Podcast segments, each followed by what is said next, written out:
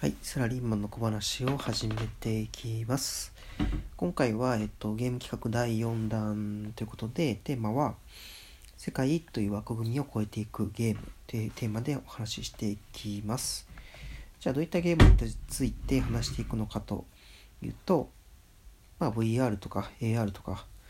まあ、最新の技術を使ったゲームをテーマにしていきます。で、これまでというか、まあ前回の第3回では、まあゲームが持ってる重たさと軽さっていうのが、まあ共存し合うというか、うん、支え合う関係性みたいなことを話したんですけど、この関係性っていうのが、まあ、今回のテーマでもすごく大事なところで、ちょっと歴史的な関係性の推移みたいなものを見ていくと、まあ、すごく簡単になんですけど、まあ、昔のゲームが持ってた重たさっていうのは、まあ、一つはマニアックさ、情報が手に入りづらいとか、もう一つは高いお金がかかるという話があるかなと思っていて、で、まあ、その先にこう娯楽性があると。で、そういう重たさが勝ってるような時代かなと思っていて、で、最近になってくると、この重たさと軽さっていうのが、どんどん等しい関係になってると。で、ここは第3回で話した内容なんですけど、じゃあこれからのゲームがどうなっていくのかなと思うとこの軽さっていうのがすごく強くなってくるんじゃないかなと思っていてでそれでどんどん重たさがなくなってくると。でそういう未来のゲームは何を指すかっていうと最初話した、まあ、AR とか VR みたいなゲームかなと思っていてで でじゃあ軽さが強くなっていくとどうなっていくのかっていうと、まあ、現実まあ、物理世界が持ってる重たさ、まあ、イコール意味とか、まあ、先人たちの積み重ねてきた歴史みたいなものが全部無意味になる。そういうのを全部無意味にするっていうのはゲームの力になってくるのかなと思っていてでそういう状況っていうのが軽さがすごく勝っていると。でそれってどういうことってちょっとややこしい言い方をしたんですけど、まあ、例を出すとポケモン GO をまあ、想像してもらえると分かりやすいと思うんですけど、ポケモン GO っていうのは、まあ、今までただの道あった場所が急にポケモンの生息地になったりとか全然こう人が来なかったような場所に人が急に来るようになるとかなんかそういうふうに、まあ、その場所がもともと持っていた意味みたいなものを全部消してで新しい意味を付け加えていく。なんかそういうことがこうゲームの可能性にというか、まあ、可能性を示してるのかなと思っていてでそういう状況がこう軽さが勝っている状況だと。でその時にこう軽さが勝っているっていうのは、まあ、重たさそのその場所が持ってた意味っていうのを全部無視してるってことなんですね。でそういう意味で、まあ、重たさを無視して軽さだけがある状況かなと思っていてじゃあちょっともうちょっと VR とか AR に細かく分けて話していくと VR っていうのはまあ、意味を上書きするというよりももう一つ別の世界を作っちゃうっていう方向かなと思っていてでそれはもう仮想世界に、まあ、ダイブしていく入り込んでいくっていう、まあ、もう一個世界を作りますっていう話かなと思っていてで AR、まあ、いわゆるポケモン GO みたいなそういう的なゲームっていうのはまあ、既存の世界をベースにしてるんだけどそこが持ってきた意味とかルールみたいなものは全部無視して新しいルールを作っていくと。で VR が、まあ、さっき言ったようにもう一つ世界を救う作るっていう感覚でいくと AR っていうのは世界に服を着せる新しい意味を着せるような感覚かなと思ってます。で、まあ、世界に服を着せるっていうのがさっきポケモン GO を例にとったようにあのただの草むらとか道に新しい意味が生まれるそれを勝手に意味を作れる軽く軽く勝手に意味を作れるっていうのが、まあ、ゲームの可能性なのかなと思ってます。でそれってこう、まあ、ゲームの可能性と言いつつも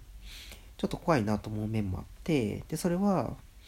まあ、物事が持ってる価値みたいなものがどんどんレイヤー化していくとかレイヤー化していくというか複雑になっていく。ブラックブラックボックス化していくじゃないかなと思っていてでそれってもうちょっと具体的な言い方をするとまあ隣にいる人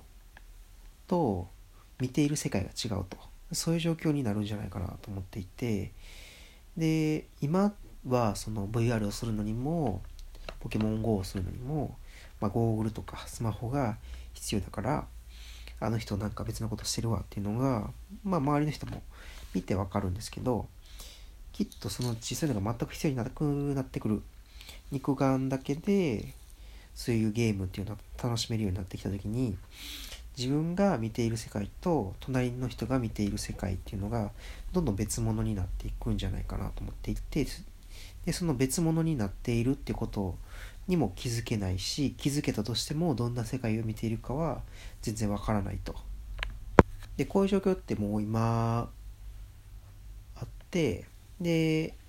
AR とかもそうだと思うんですけど、まあ、家族の中でも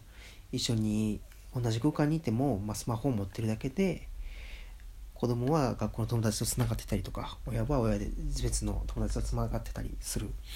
なんかそういうふうに空間同じ場所っていう空間とまあつながってる世界っていうのが、まあ、一致しなくなってくる。なんかそういう状況が生まれてきてるのかなと思っていてでこれっってちょっと怖いなと思う反面、まあ、この進化というか進歩っていうのはまあ、どんどん加速していくものなので、まあ、危険だ危険だみたいな不安感だけ言うんじゃなくて、まあ、可能性も同時に見ていく必要があるのかなと思っています。でここの可能性みたいなことを今日のテーマにしていきたいんですけどそういう可能性とかをまあ、ものづくりをしてる人としてちょっと捉えていこうとするとまあ今あるものの作り方っていうのはうん手で作るとか、まあ、そこにある技術みたいなものとかあるいは、まあ、既存の機械みたいなで作っていくのがまだ主流やと思っていてでそれっていうのは、まあ、いわゆるこう世界の物理法則みたいなものの範疇のことでしかなくてでゲームはそのボーダーみたいなものを簡単に超えていっていてでそれのそういう新しいビジョンみたいなものをどんどんリードしていくと。でこうやってゲームが示している道筋に対して何ができるのかっていうのはすごく大事なところで、まあ、ゲームが進んでる道を追従するっていう話もあるしその逆でまた別の道を探すっていう2つの方向性があるのかなと思っていてでまあこの別の道を見つけられるかみたいなこととかゲームと同じ道を突き進んでいけるのかみたいなそういうところがすごく大事になってくるのかなと思っています。でこうした道筋を考えるっていう時にきっともう最新のテクノロジーみたいなものを使うのは必須になってくるんじゃないかなと思っていてで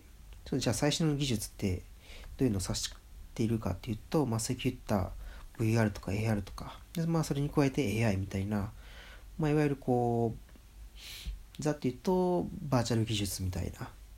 なんか既存の物理法則というか現実世界とは違うルールのもとで動けるというかそことつながる技術みたいなものを活用していくのがもうきっとすごく大事になってくるというか。まあ当たり前になってくるんだろうなときっとそこに対してこう危機感を持ってると、まあ、次のステージには向かえないしそれをどう使いこなしていくかっていうのがすごく大事になってくると。じゃあなんでそういうこうバーチャルとつながる技術みたいなものがすごく必須になってくるかっていうと、まあ、これからのものづくりの方向性みたいなものが、まあ、ゲームが示してるように、まあ、仮想の世界を作るのかそれとも現実の中に新しいルールを作っていくのかっていうその2つの軸に分かれていくんじゃないかなと思っていてで逆にそういうことをできないものみたいなには、まあ、価値がついていかないというかあって当たり前でしかないので価値がついていかないようになっていくんじゃないかなと思ってます。でそういうふうなことをしようともしようとすると、まあ、今言ったような技術を使うのは当たり前になってくるしでそういうふうな世界のことを考えた時にももう世界が2つ以上あるみたいな話もきっと当たり前で人が労働から解放されてるのも当たり前でで物が豊かになるのも当たり前ででそういう中で新しくものを作っていくっていうのはきっとすごく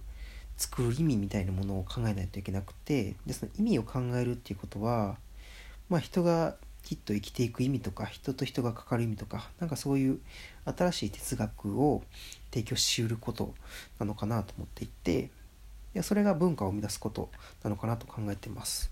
で文化っていうのは、まあ、第3回で話したテーマでもあるんですけど、まあ、こういうことが背景にあると。でじゃあこういう文化を作っていくみたいなことが他に例がないのかって考えていくと、まあ、建築家がやっている仕事っていうのはこれとすごく近いところにあるんじゃないかなと思っていて建築っていうのもそのいわゆる建築物構造物の中に一つの世界を作る空間っていう一つの世界を作ることなのかなと思っていてでそうしたこう空間というか世界の背景っていうものにはそこに住む家族とか人とかその意がある環境周りの環境とかどんな時代に立てるのかっていう、まあ、そういうこういろんなものが食材というか材料というか素材になって一つの世界が生まれると。でかつそうした単純なものを反した単純にそれを反したものを作るんじゃなくてまあ、さらには次の時代に向けての可能性というかメッセージを出すものではある必要があると。で僕が思う本当の意味での建築家っていうのはこういうふうに新しい世界を考えて作って社会に対してメッセージできていく人だなと思っていてで今まで話したようにこれからのデザインとかものを作る人っていうのは、まあ、こういう建築家のような的なことを考えていかないとなんかこう難しいのかなというかどんどんマストになっていくのかなと思ってってます。ありがとうございました。